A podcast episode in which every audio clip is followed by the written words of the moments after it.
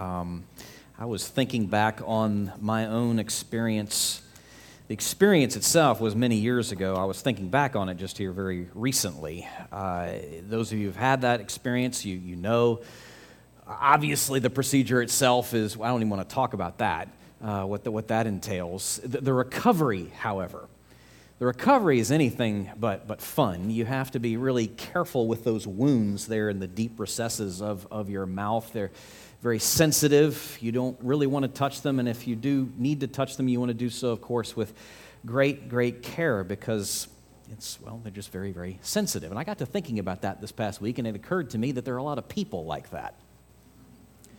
There are a lot of people that you really don't want to touch because they are so sensitive like raw nerves. Uh, you, you feel like you've got to watch what you say around them lest you set them off. You feel like you've got to walk on the proverbial eggshells around them lest, and I don't even know what that phrase actually means, but you get it. Um, so there are a lot of people like that. We're like that. The person you saw in the mirror this morning can be like that. Um, kind of raw at times, sensitive to the touch, easy to set off. Ah, the gospel speaks to that.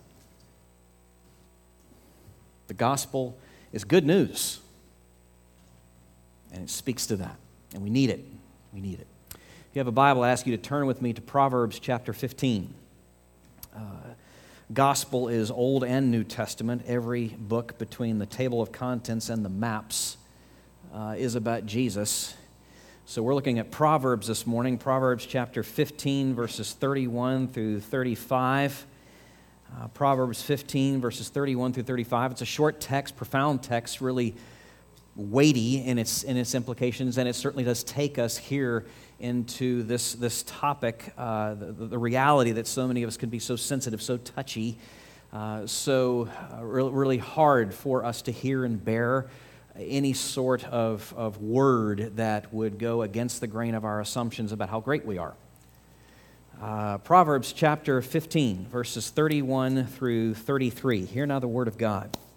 The ear that listens to life giving reproof will dwell among the wise. Whoever ignores instruction despises himself, but he who listens to reproof gains intelligence. The fear of the Lord is instruction in wisdom, and humility comes before honor. let's pray for just a moment. Lord Jesus, you know this about us. It's why we find words such as what we just read so many different places and, and speaking in so many different ways in, in the scriptures. For us to live in relationship with one another, uh, for we as sinners to live in communion and community with our fellow sinners means we've got to know how to deal with this subject and we pray for your mercy. We ask now that you would make us uh, into a people who would count a rebuke a blessing, that would count criticism to be a gift, that would count um, counsel that we, or advice that we just don't want to hear as a good thing. And we ask that you would cultivate within us the spirit uh, lowercase s that is necessary for that by the Spirit, uppercase S, who alone can do that. We pray these things in your name. Amen. Paying attention, listening to messages, the right messages, can save your life. It can save your life read you a news excerpt here. It makes the point. December, well, it's not a news excerpt, it's a quote from a book, actually, uh, regarding news from some years ago. You know, a few of you, I'm sure, remember this. Christmas, the day after Christmas in 2004, December 26, 2004, the third largest earthquake ever recorded by seismograph occurred deep beneath the Indian Ocean. It registered 9.1 on the Richter scale and the shock waves produced tsunami waves more than 100 feet in height. Can you imagine? Traveling 500 miles an hour and reaching a radius of 3,000 miles. I can't, just can't get my mind around that. Um, the deadliest tsunami in history, recorded history, claimed 227,898 lives, but one people group living right in its path miraculously survived without one casualty. Got your attention? The Moken are an Austronesian ethnic group that live on the open seas from birth to death. Their handcrafted wooden boats called kabang function as houseboats for these sea gypsies. Moken children learn to swim before they learn to walk. They can see twice as clearly underwater as us landlubbers, and if there were an underwater breath holding contest, there would be no contest. But it wasn't any of these skills that saved them from the tsunami. What saved them was their intimacy with the ocean. The Moken knew, know its moods and messages better than any oceanographer reading ocean waves the way we read street signs. One day, on the day, on the day of the earthquake, uh, an amateur photographer from Bangkok was taking pictures of the Moken when she became concerned by what she saw. She's watching their reactions. As the sea started to recede, many of the Moken were crying. They knew what was about to happen. They recognized that the birds had stopped chirping, the cicadas had gone silent, the elephants were headed towards the higher ground, and the dolphins were swimming further out to sea. And the Moken responded. They listened, they paid attention to the signs around them that day. They didn't ignore it, they didn't suppress it, they didn't deny it, they didn't despise it. They heard it, they listened, they responded, and they lived. They lived. We'll talk about listening this morning.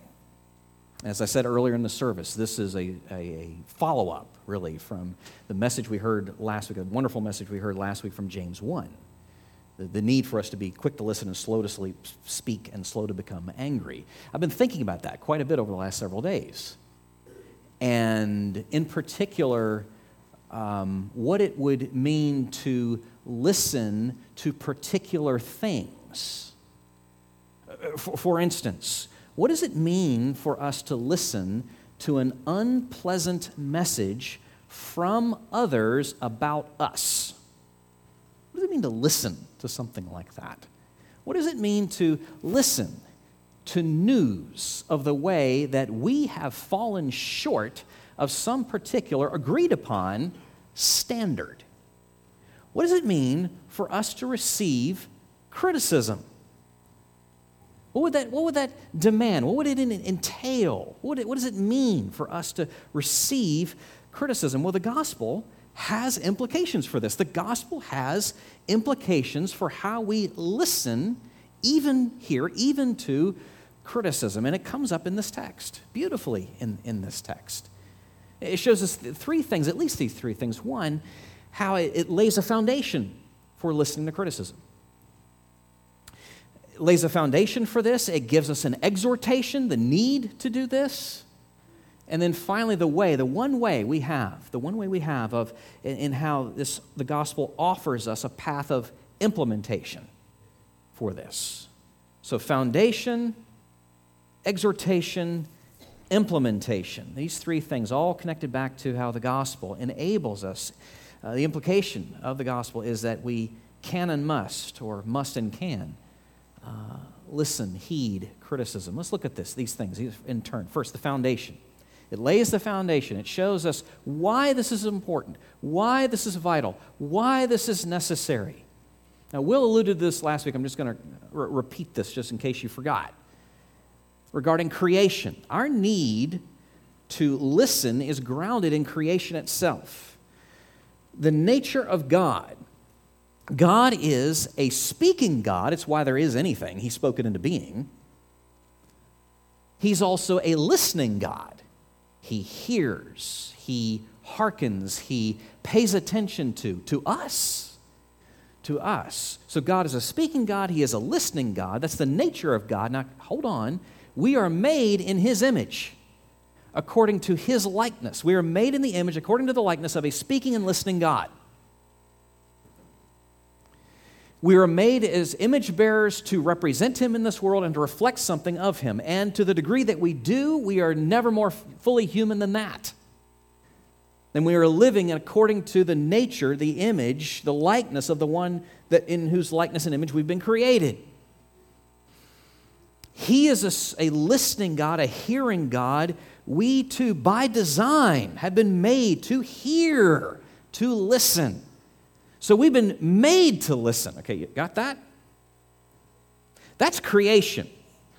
That was alluded to last week. Now we're going to go a little further now. We're going to talk about the fall.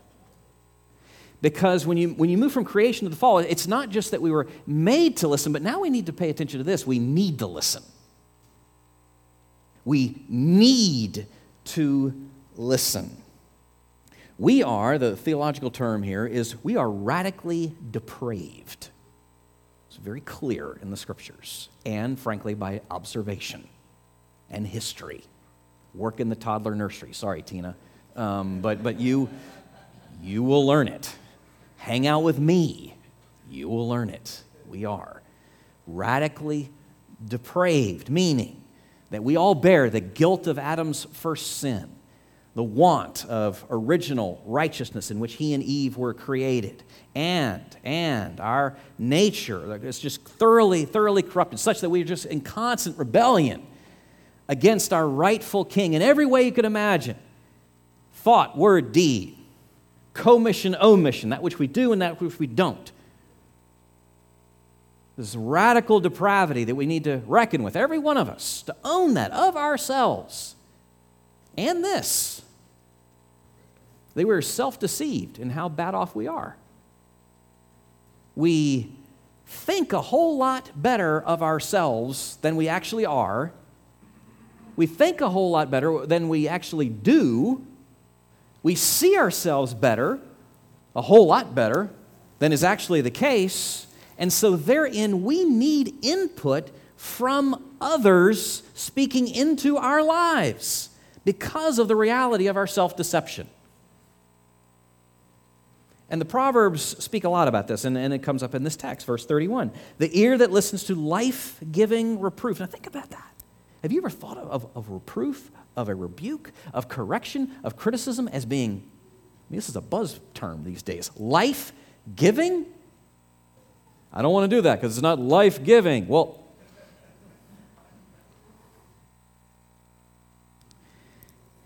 The ear that listens to life giving reproof will dwell among the wise. Or chapter 12, verse 15. The way of a fool is right in his own eyes, but a wise man listens to advice. We are made to listen, made to listen by design, and we need to listen because of our fallenness, because of our sinfulness, because of our depravity, because of how just broken, shattered we are, made to listen and need to listen. And need to listen. I have a shirt um, at home, it has this logo on it. It says, Be the person your dog thinks you are. It's a very high order because my dog doesn't know me. My dog has no insight into my heart. Folks, I don't have any insight into my heart. That's the problem. Neither do you. None of us do. We're blind to the nature of the person closest to us, us the one we think so much about, the one we're so self, by definition, self obsessed with, we don't even know them. So we have to have, we have to have people speaking into our lives. Now, you think, though, how this, what I just said is, is and what Proverbs are say, is saying, is just crazy talk when it comes to the bombarding of the cultural messaging around us all the time. Because what is the cultural messaging? The continual bombardment we are uh, inflicted and afflicted by. Well, find yourself, express yourself, be yourself, you be you. And all that's fine so long as what it's getting at is talking about being transparent and authentic and real. That's fine if that's what those phrases are meant to point towards, but I don't think that's what they're taking us to.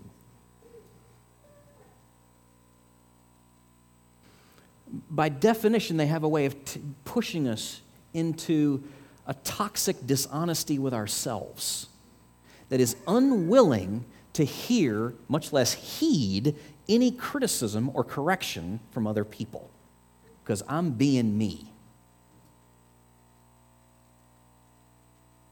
The gospel has implications for how we listen, even to criticism, and it lays the foundation for the need. And that's good news. We're actually being told the truth the need, the need to hear this. Now, pushing further, we also see not just the foundation laid, but, an, but exhortation given. The commands, the counsel, the imperatives, the urging that we would hear. Clearly, there are benefits. Clearly, there are, are benefits to hearing and heeding criticism, uh, honest criticism from, from others. It, if nothing else, protects us from ourselves, right? Uh, saves and protects us from ourselves, preserves relationships one with an, another, uh, checks our foolishness that otherwise might run rampant like a wildfire out in, in Northern California. Um, Proverbs 15:32, this is the second verse of the text, whoever ignores instruction despises himself, but he who listens to reproof gains intelligence. Uh, moving over to chapter 13, verse 10. By insolence comes nothing but strife, but with those who take advice is wisdom. Chapter 17, verse 10 A rebuke goes deeper into a man of understanding than a hundred blows into a fool. Pretty graphic, right? So there's protection being offered here and, and wisdom as we would consider the possibility of expanding the counsel that we're really willing to listen to, or you could put it this way we need to have a council of counsel.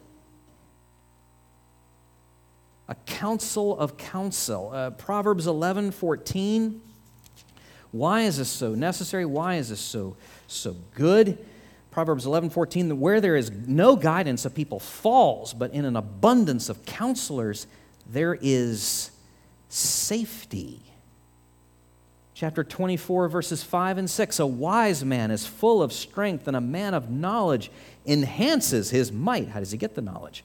For by wise guidance you can wage your war, and in abundance of counselors there is victory. The idea being that the more views that you have, the more viewpoints that you're willing to, to listen to and heed, the more protection that you have, the more contrary perspectives that, are, that you allow into your life, the more protection you have. There's, there's, put it this way there's protection in pushback.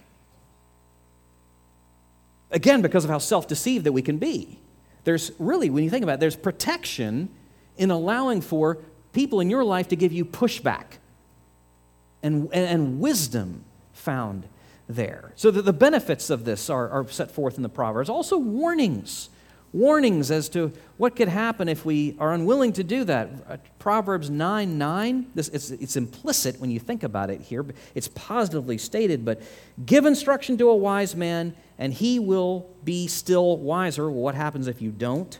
Teach a righteous man, and he will increase in learning. But again, what will happen if you don't, I was an economics major. I'm thinking about opportunity cost. Chris Nussbaumer, you could speak on that better than I could, but right? That which you stand to lose by failing to listen and, and heed.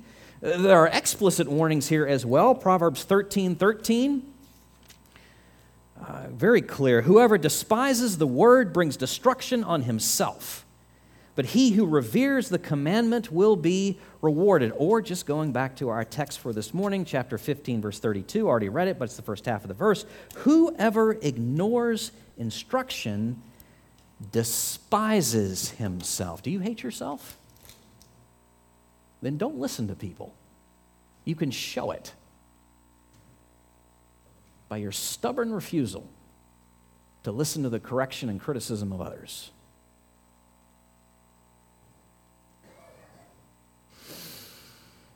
The inability, our inability to take advice, to heed correction, to listen to a rebuke, our inability to do those things is the mark of our foolishness. That's what Proverbs is telling us. And we will, anyone whose life is patterned on this, set on this pattern, on this path, will inevitably and perhaps tragically reap what they sow.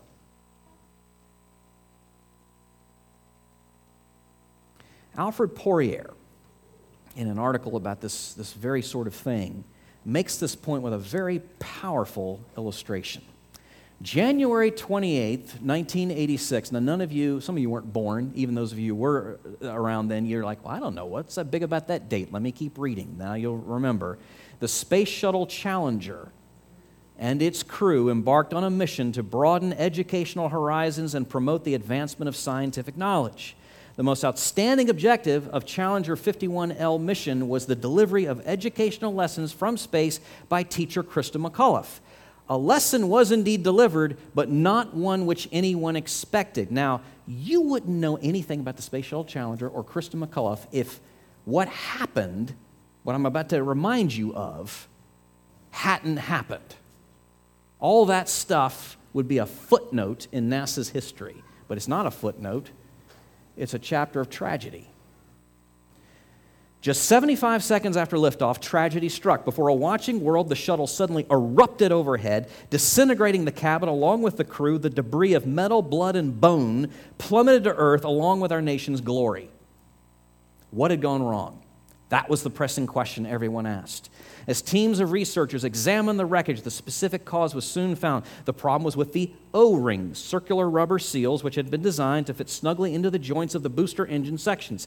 Evidently, the O rings had become defective under adverse conditions, and the resulting mechanical failure led to the tragedy. It was cold that morning in Florida.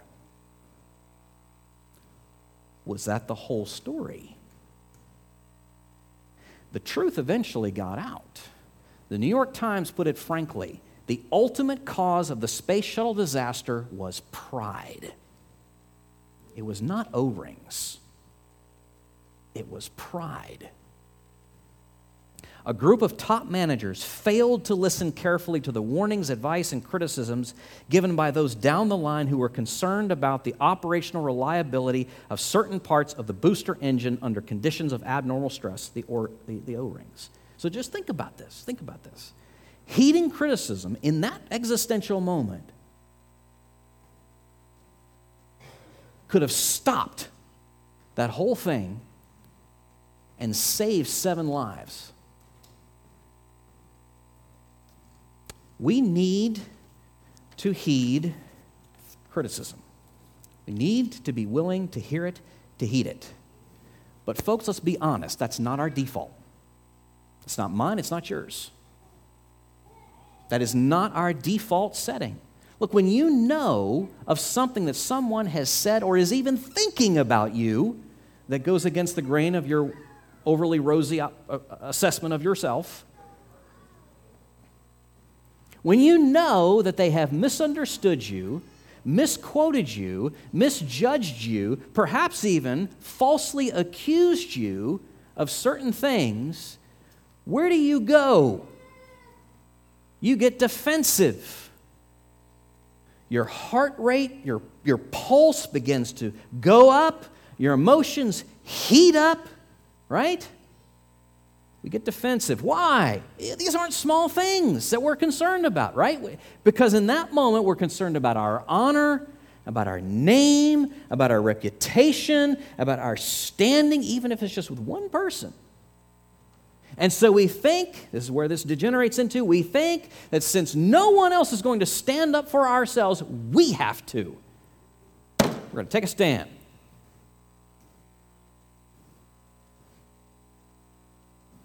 And we feel like we're the only ones who can. And We simply have to. We simply have to. Do we? The gospel has radical implications for what it means to listen, even to criticism. Even to criticism. It gives us this exhortation. Now, lastly, let's go here, the third point, because we need to ask this question, wrestle with this question. If it's not my default setting, which it's not, my default is set on defend, defend, defend, if not attack. How then do we become slower to become so defensive, slower to reject whatever's being said to us? Quicker to listen, slower to speak, slower to become angry, glad to hear this advice. How? At the heart, it's humility. At the heart of it all, it's a gospel driven, gospel created humility. And it's here in the text. It's right here. These three verses are, these aren't just like, you know, three pearls on a string, just, just thrown together randomly. It's all tied together here. Let's look at it again. The ear that listens to life giving reproof will dwell among the wise. Whoever ignores instruction despises himself, but he who listens to reproof gains intelligence. The fear of the Lord is instruction in wisdom and humility comes before honor. Now, the fear of the Lord, just let's be clear on what this means. This is not a distrustful terror, but a reverential awe. That's what that expression means when you see it again and again in the scriptures. The fear of the Lord is a reverential awe, it's a response of faith and worship based on who God is and how, who He has revealed Himself to be it is for Him, put it this way, for Him to loom largest in our lives. That's the fear of the Lord. And that has a profound effect to the degree it's taking root. And we're taking it to heart. The fear of the Lord. It, it has a way of, of, well, because it's bringing us into how things are, it makes us wise and it makes us humble. We see God for who He really is, and we see ourselves for who we really are. And to the degree that we are growing in an understanding of the fear of the Lord, well, it changes how we live before Him as the creature before the Creator, the sinner before the judge, the redeemed before the Redeemer the servant before the master, the citizen before the king, the child before the father. It changes all of that in terms of who we understand him to be and who we understands our who we understand our, ourselves to be. The idea of the fear of the Lord is spoken of here in Proverbs 15. But we need to shift. Now, now this is beginning to, it's pointing us in this direction towards the, the New Testament as things aren't just hinted at here as they are in Proverbs 15, but as they become more explicit, as we move forward in the scriptures and in, in, into the New Testament. We read from Galatians 2 a little while ago. I want to take you back there now. Galatians chapter 2, verse 20 in particular. Galatians 2, verse 20. Listen to these words by the Apostle Paul I have been crucified with Christ. It is no longer I who live, but Christ who lives in me. And the life I now live in the flesh, I live by faith in the Son of God who loved me and gave himself for me. Now, we need to hear all sides of what Paul is saying here. There's two strong things that we have to hold together in what Paul is saying here in Galatians 2.20 and the whole of, of that text. The words of judgment. Part of this are wor- the words of judgment that we are sinners, deserving condemnation. This is what made the cross necessary. This is absolutely what made the cross necessary. You keep reading into Galatians, Galatians 3, verse 10. For all who rely on works of the law are under a curse, for it is written, Cursed be everyone who does not abide by all things written in the book of the law and do them. Or you turn to Romans, Romans 3, and this terrible indictment of, of all of us. Romans 3, starting in verse 10 None is righteous, no, not one. No one understands. No one seeks for God. All have turned aside. Together they have become worthless. No one does good, not even one. Their throat is an open grave. They use their tongues to deceive. The venom of asps is under their lips. Mouth, their mouth is full of curses and bitterness. Their feet are swift to shed blood. In their paths are ruin and misery. In the way of peace they have not known. There is no fear of God before their eyes. This is the leveling that we have to go through. This is what we have to begin with just clearing the ground, understand who we are as sinners. This is a criticism. This is a cosmic criticism of us. This is a criticism that is far more intense, far more thorough than the absolute worst anyone could ever say about you. This is God Himself pronouncing these words upon you and I. We have to hear that. We have to start with that as we're reckoning with what a human being then is saying to us in terms of criticism. But we can't stop there.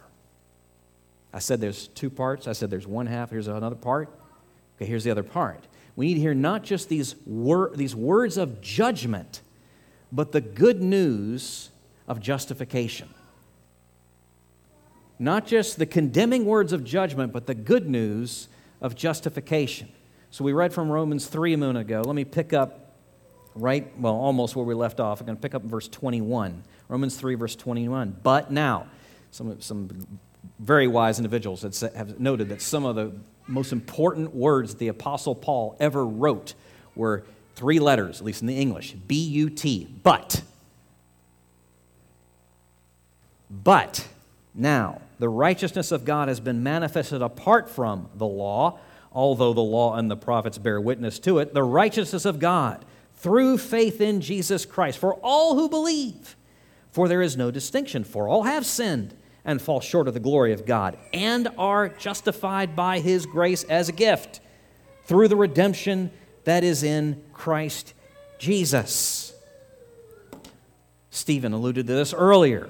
Our standing. is what Paul is saying to us here in Romans 3 and Galatians as well. Our standing is secure before the true and living God by grace alone, through faith alone, in Christ alone, which means because of the finished work of Jesus, even under the most withering storm of human criticism, we can know this. We are more thoroughly loved and accepted than we ever dared to imagine.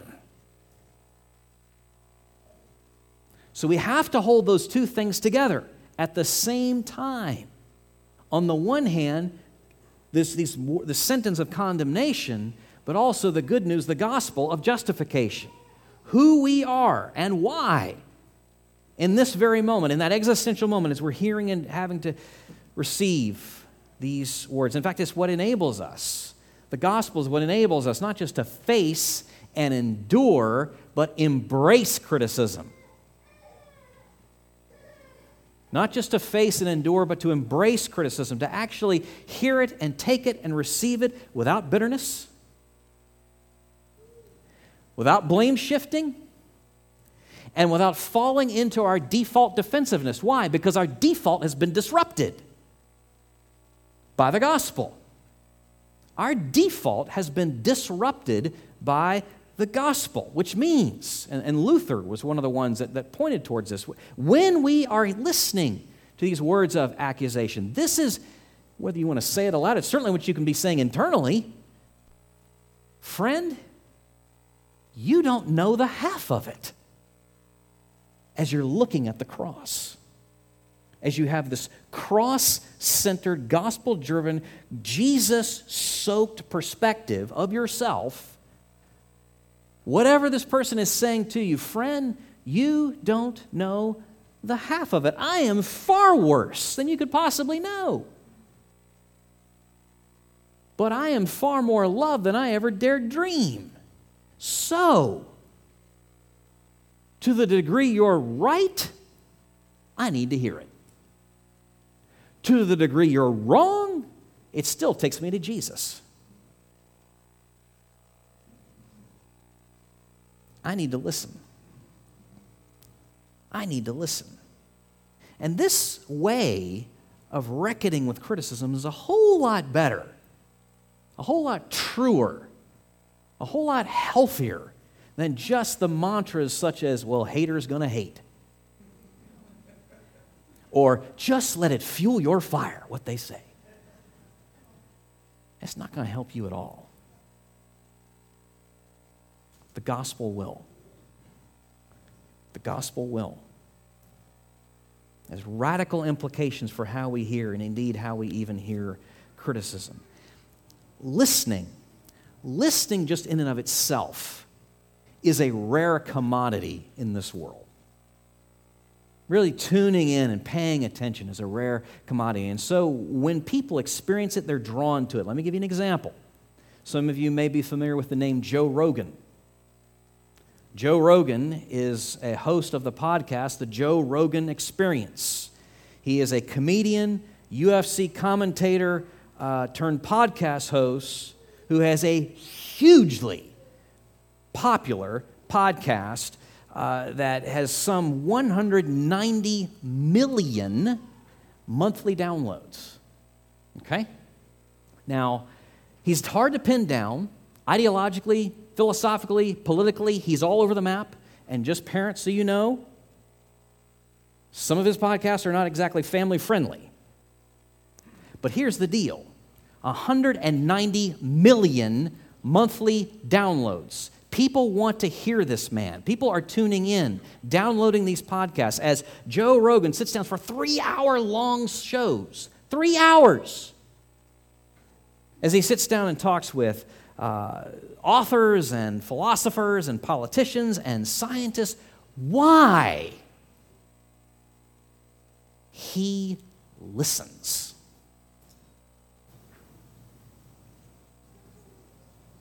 He listens. And that stands out. Let me read you a quote here from uh, Rod Dreher as he's reflecting on this phenomenon. There's no doubt that my worldview doesn't align perfectly with Joe Rogan's, but what I enjoy about the show is that he comes across as a decent everyman who is curious about the world. I just want to hear intelligent conversation, especially if it challenges my way of thinking. Joe Rogan provides that. He has a definite point of view, but he seems to actually like people, all kinds of people. It says something about our time that this is so unusual in broadcasting. Yeah, it does. It does. That's why his podcast is one of the most popular you're going to find. He listens, he doesn't interrupt, he asks insightful questions, he shows curiosity, so millions listen. Listening is a rare commodity in this world. Well, my friends, let me ump that just a little bit. Listening to criticism is the rarer, far rarer commodity. This is like finding the Hope Diamond in one of those claw games at the mall.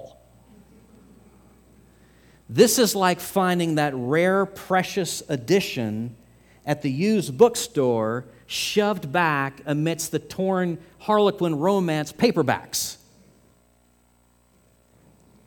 That's how rare, not just listening is, but listening to criticism and taking it and hearing it and heeding it. And friends, the gospel not only commands it, but enables and compels it.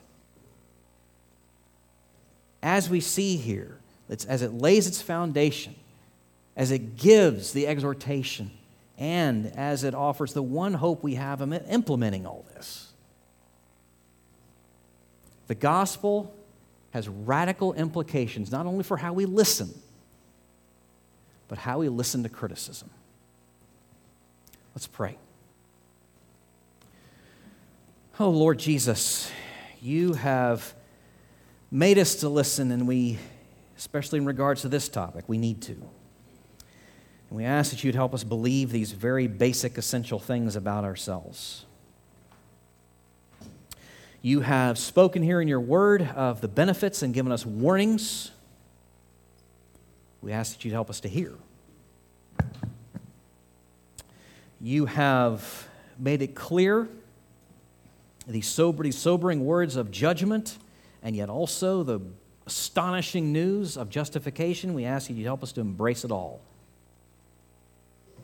Make us into people known for listening gladly so, to even a critical voice, believing the gospel so deeply that perhaps we would even see this as a gift from your hand. And may people, more than anything, as people are drawn to this radically uh, new way of responding and engaging with other people, may people not be drawn to us, but be drawn to you as you're doing this work within us. We pray in your name. Amen.